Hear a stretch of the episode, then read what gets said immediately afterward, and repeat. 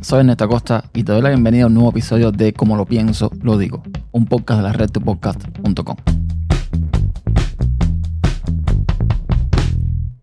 Bienvenidos a un nuevo episodio de Como lo pienso, lo digo. Hoy quiero tratar un, un tema que abordó Robert Sasuki en su podcast Te invito a un café, específicamente en el episodio 1183 titulado Masculinidad tóxica, el costo de ser hombre. Y fue un episodio muy interesante porque aprendí, o mejor dicho, vi algunas cosas desde un punto de vista muy diferente. Desde un punto de vista, bueno, de un psicólogo, que es Robert, con algunos argumentos que sinceramente pues me convencieron del todo. Y es que básicamente, no voy a hacer spoiler, pero básicamente eh, Robert nos explica cuál es la base de que algunos hombres en su edad ya adulta, o incluso no tan adulta, pues terminen siendo violentos, asesinos y arremetan contra las mujeres pensando que las mujeres le pertenecen, que son de su propiedad. Ya les digo, les recomiendo el episodio. Yo voy a comentar algunas cosas que Robert dijo en su podcast y que me resultaron interesantes. Y es que, a ver, yo nunca he sido profeminista, en el sentido no de las personas feministas, ya sea hombre, sea mujer, que abogan porque todos tengamos los mismos derechos, sino estos nuevos feministas que, digamos, piensan que van a cambiar las cosas, que van a cambiar realmente los problemas que hay de base, cambiando una letra a una palabra. Yo siempre he dicho en todas mis redes sociales, cada vez que puedo, que el llamado lenguaje inclusivo, lejos de serlo, está excluyendo. ¿Por qué? Pues lo repito nuevamente.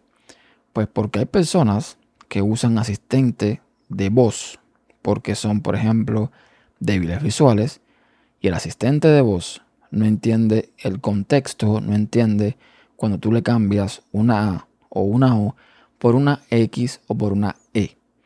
Si tú pones un texto que diga tot XS somos jóvenes, el asistente de voz va a decir exactamente tot XS somos jóvenes. Se podrán imaginar que escuchar algo como esto en un texto que está una persona que no puede leer escuchando no debe ser nada agradable. Con lo cual estás excluyendo a esa persona. Así de simple. Pero si bien, repito, nunca estado a favor de estos cambios eh, tan, para mí, inútiles, y me van a disculpar, pero es lo que yo pienso, pues sí estoy a tope, estoy al 100% con todas esas personas que realmente buscan no eh, poner a la mujer por encima de nadie, sino poner a todas las personas al mismo nivel de derechos y oportunidades. Al 100% estoy con esa gente. Y es que al día de hoy es muy complicado no entrar en un debate, en un, no sé, una discusión, porque alguien se ofenda, porque tú digas, por ejemplo, esta es mi mujer. Al decir, esta es mi mujer, te estás buscando que te digan machirulo, machista patriarcal, eres un troglodita, eres un hombre de las cavernas, etcétera, etcétera. Y hay que entender, hay que entender, porque normalmente se usa el mi como un apócope del adjetivo posesivo mío. Pero en determinados casos, como yo lo veo, no es posesión lo que quiero indicar, sino relación. Me explico. Cuando yo digo mi teléfono, mi micrófono, mi carro, ahí estoy indicando posesión, porque son productos o cosas materiales que me pertenecen por ley, porque hay un, qué sé yo, un papel o algo que indica que es de mi propiedad. Bien, pero cuando yo digo mi mujer, mi hija, mi tío, mi padre, mi yerno, mi lo que sea, en el caso de una persona, yo no estoy indicando posesión, estoy indicando relación, porque yo no tengo ninguna posesión ni sobre mi mujer, ni mi hija, ni mi tío, ni mi padre, ni mi yerno, ni ninguna otra persona que tenga relación conmigo. Yo sé que es complicado porque cuando vas a, la definición, la definición no eh, discrimina, ¿ok? La definición es la misma para todos, pero discúlpenme, yo lo veo de esta forma. Yo, cuando hablo de mi mujer, en este caso, repito, no estoy hablando de posesión, hablo de relación, ¿ok? Y esto es bueno aclararlo porque no quiero que vengan a decirme machirulo, machista, patriarcal.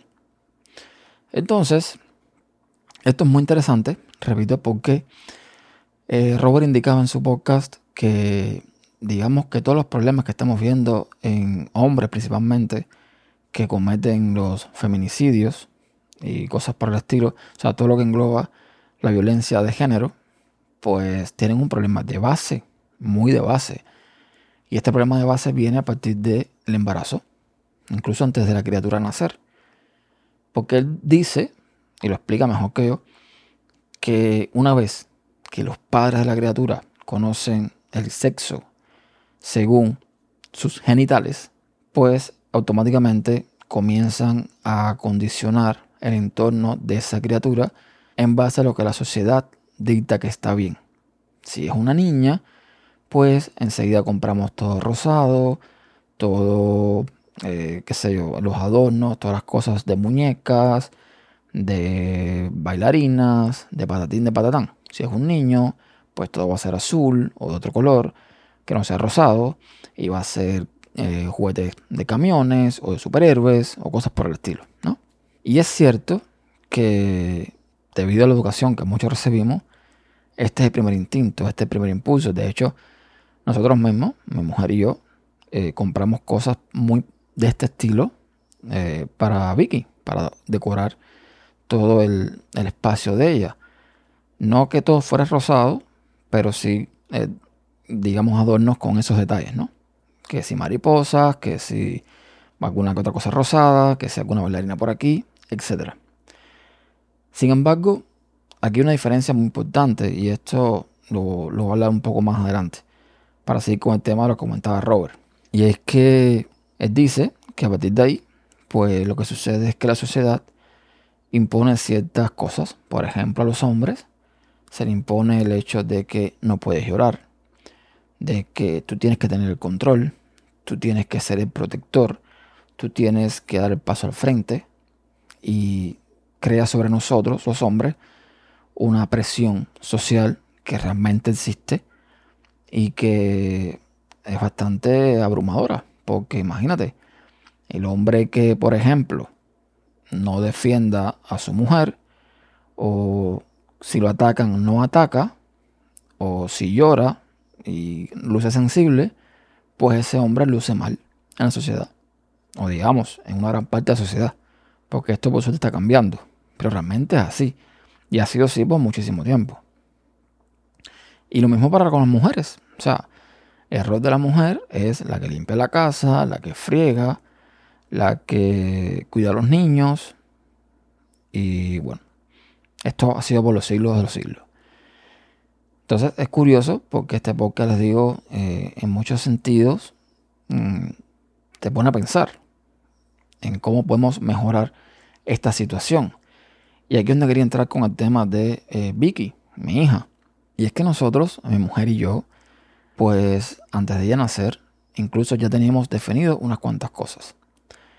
Y una de las cosas que teníamos definidas, pero porque sí, y las hemos cumplido a rajatabla, era que, eh, o es que Victoria no va a tener juguetes del tipo muñequitas, princesitas, vestiditos de hadas y cosas por el estilo. No. Sí, eh, yo digo y confieso que no, todavía no estamos en el plan de que evidentemente ella pueda decidir lo que quiere ponerse. Y hasta ahora la ropa que tiene es ropa de niña, qué sé yo, baticas, eh, vestiditos. Tiene por supuesto pantalones y cosas así, ¿no? Pero también tiene cosas que evidentemente son para niñas. Pero esto no quiere decir que en el momento en que Vicky tenga, digamos, la capacidad de decidir lo que quiera ponerse, nosotros se lo vamos a impedir.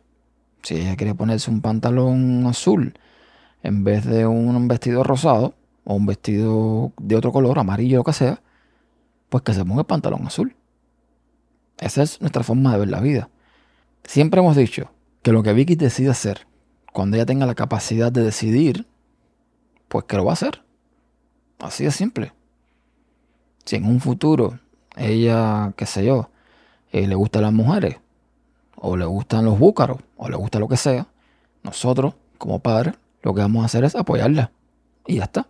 Se acabó. Entonces, en ese sentido, ya les digo, teníamos muy claro que por lo menos, por ejemplo, el tema de los juguetes no iban a ser de ese tipo. Y de hecho no lo están haciendo. Los juguetes de Victoria, todos son juguetes, digamos, de instrucción.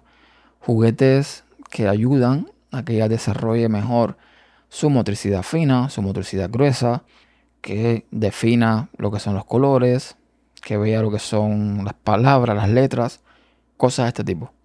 No es un juguete orientado a un género en específico, a un sexo en específico, ni nada por el estilo. Y creo que en ese sentido lo estamos haciendo bastante bien. Pues es algo que realmente me hace sentir orgulloso de que creo que vamos a ayudar o estamos ayudando a que esta generación que viene detrás de nosotros tenga una forma de ver la vida un poco diferente y rompa con todos esos prejuicios y todos esos cánones que hasta ahora han estado impuestos y que evidentemente no han hecho de la sociedad un lugar muchísimo, muchísimo mejor. Y eso es todo. Pueden encontrar todos los episodios en tupodcast.com barra como pienso digo y todos los métodos de contacto lo tienen en tupodcast.com barra contacto. Hasta la próxima.